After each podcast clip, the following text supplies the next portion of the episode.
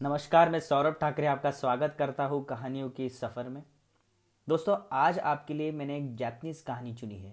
ये कहानी जापान से है और इसके राइटर है नाओया शिगा और इस इस कहानी का टाइटल है किनोसाकी के किनारे। तो दोस्तों किनोसाकी ये जापान की एक झील है। तो शुरू करते हैं।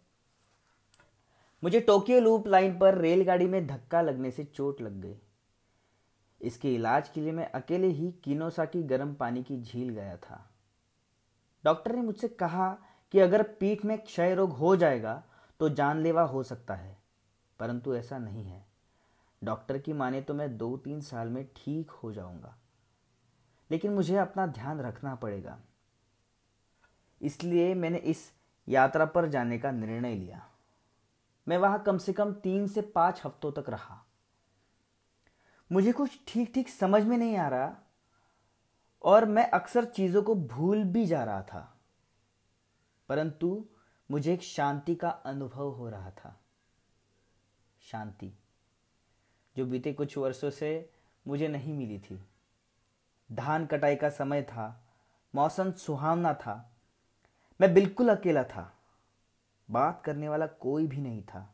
मैं पढ़ता था, लिखता था, या बरामदे में कुर्सी पर गुमसुम बैठा कभी पहाड़ देखता था, और कभी सड़क, या फिर अधिक से अधिक टहलने जाता था। छोटी सी नदी के किनारे धीरे धीरे ऊपर चढ़ने वाला एक रास्ता टहलने के लिए अच्छा था। पहाड़ के दामन में वो छोटी नदी एक तालाब का रूप ले लेती थी। बहुत खूबसूरत तालाब। हम्म। जिसमें बहुत सी ब्रुक सालमन मछलियाँ थी। कभी कभी ध्यान से देखने पर पत्थर जैसा एक केकड़ा भी दिखाई पड़ता था। शाम को खाने से पहले मुझे इस रास्ते पर टहलना पसंद आता था। शाम की गुलाबी ठंड में शांत वादियों के बीच बहती नदी के किनारे चलते चलते मैं अपनी ही सोच में मग्न रहता था। मेरी ज़िंदगी में शून्यता थी। पर उसमें शांति की भावना भी थी। अगर मुझे थोड़ी सी चोट और लग जाती तो मैं कब्रिस्तान में होता। मेरा चेहरा पीला, ठंडा और सख्त पड़ जाता। और उस दिन चेहरे और पीठ पर लगी चोट का दर्द आज फिर महसूस होता। मेरे दादा और मेरे माता के शव फिर मेरी बगल में होते, परंतु आपस में कोई संबंध नहीं होता। ऐसे दुखद विचार मन में आ जाते थे। लेकिन उन विचारों से डर नहीं लग रहा था। एक दिन ऐसा होना ही है। ये सोच मेरे मन में पहले भी आती थी, परंतु मैं इस सोच को अपने से दूर करता था। लेकिन अब मुझे लगने लगा कि वो दिन अब ज़्यादा दूर नहीं है। इस बार मैं बच गया। किसी ने मुझे मरने से बचाया। शायद मुझे अभी कुछ और काम करने थे।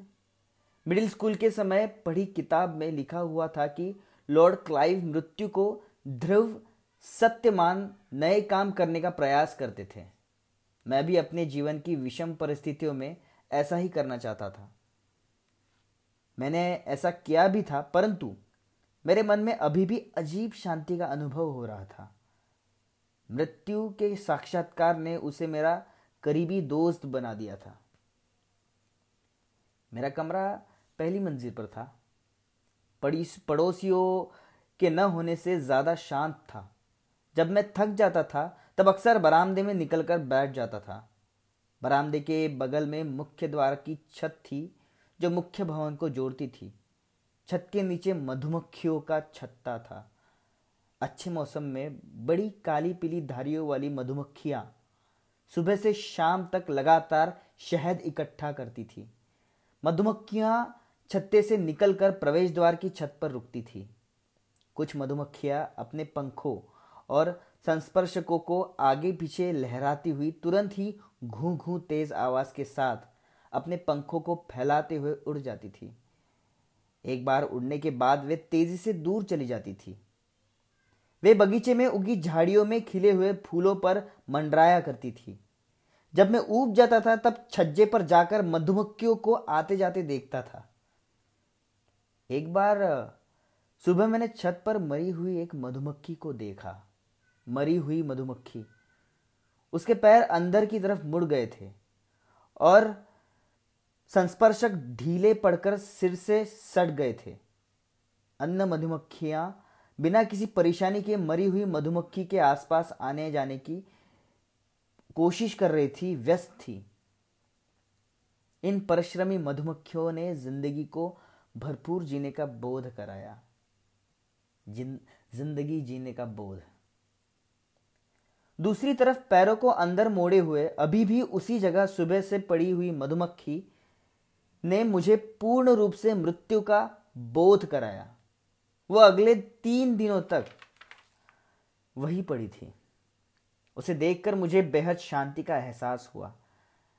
शाम के समय जब सारू सारी मधुमक्खियाँ छत्ते के अंदर चली गई, उसके ठंडी छत पर पड़ी हुई देखकर मुझे अकेलेपन का तीव्र एहसास हुआ, लेकिन साथ ही काफ़ी शांति भी महसूस हुई।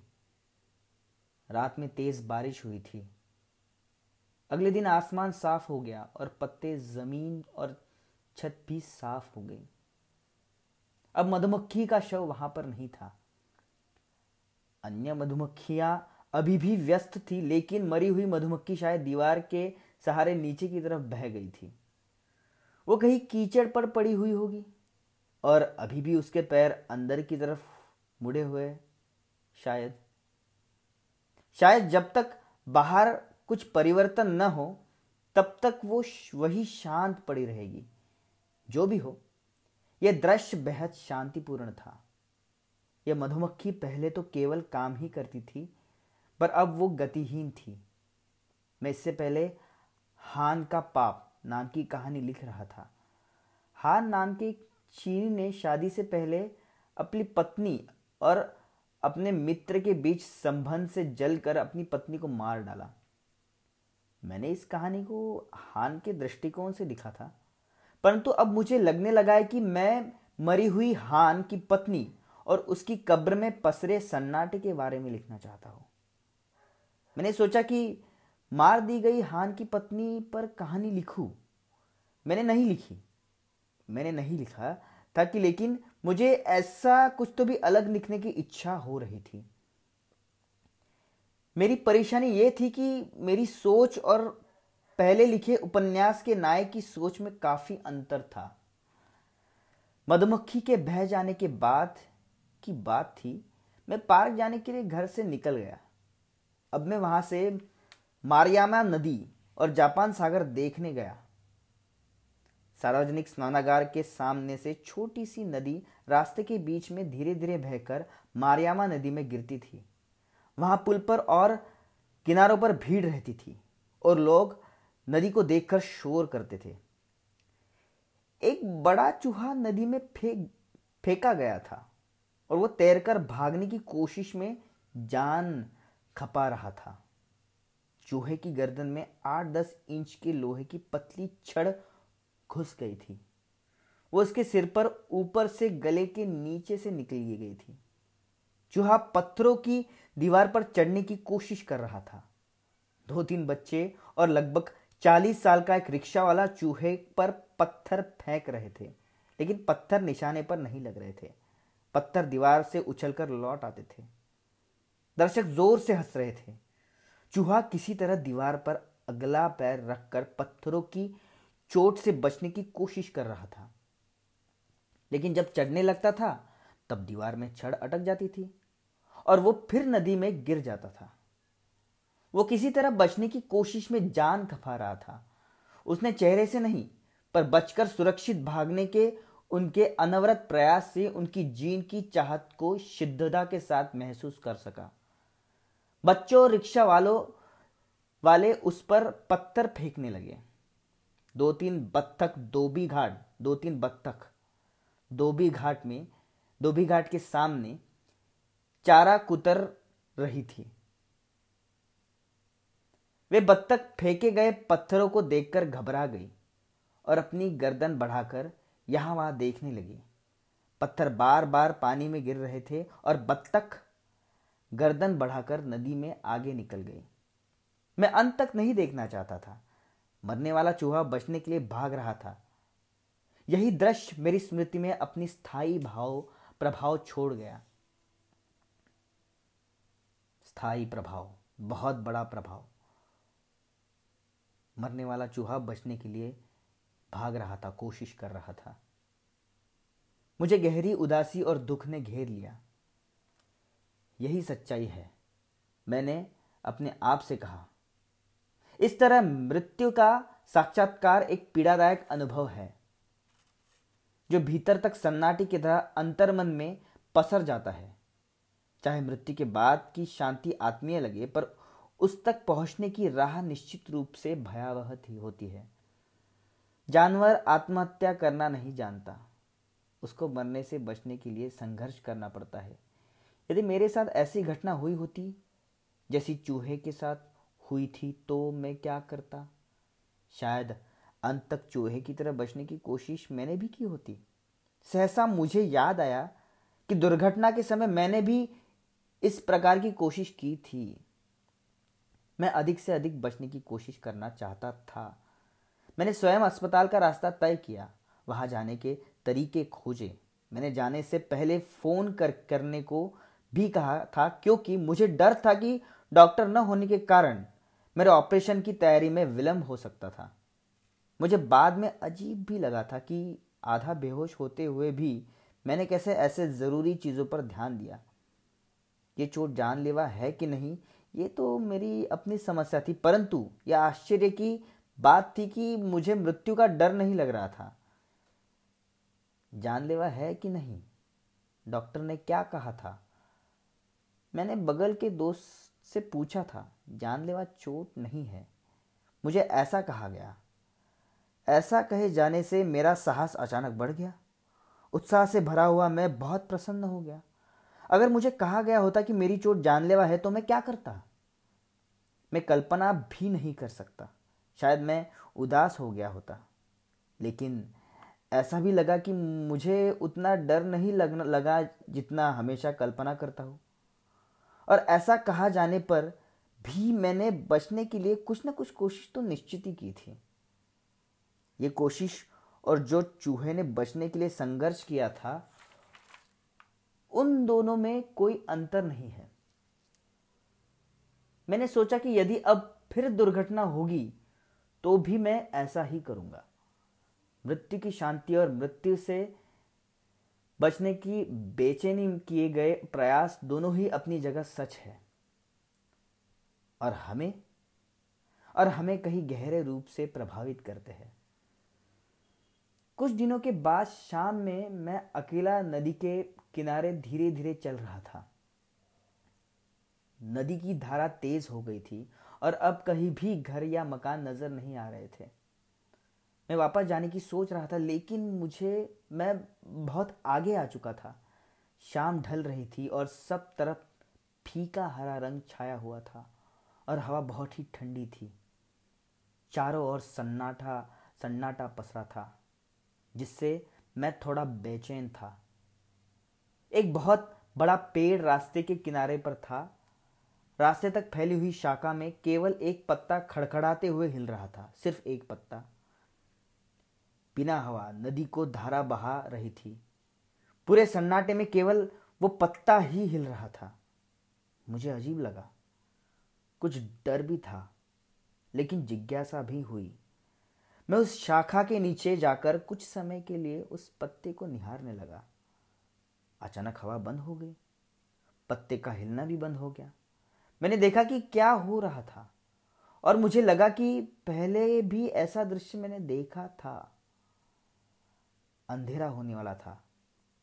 जितना भी आगे जाए, कोना उतना ही आगे खिसकता जाता था।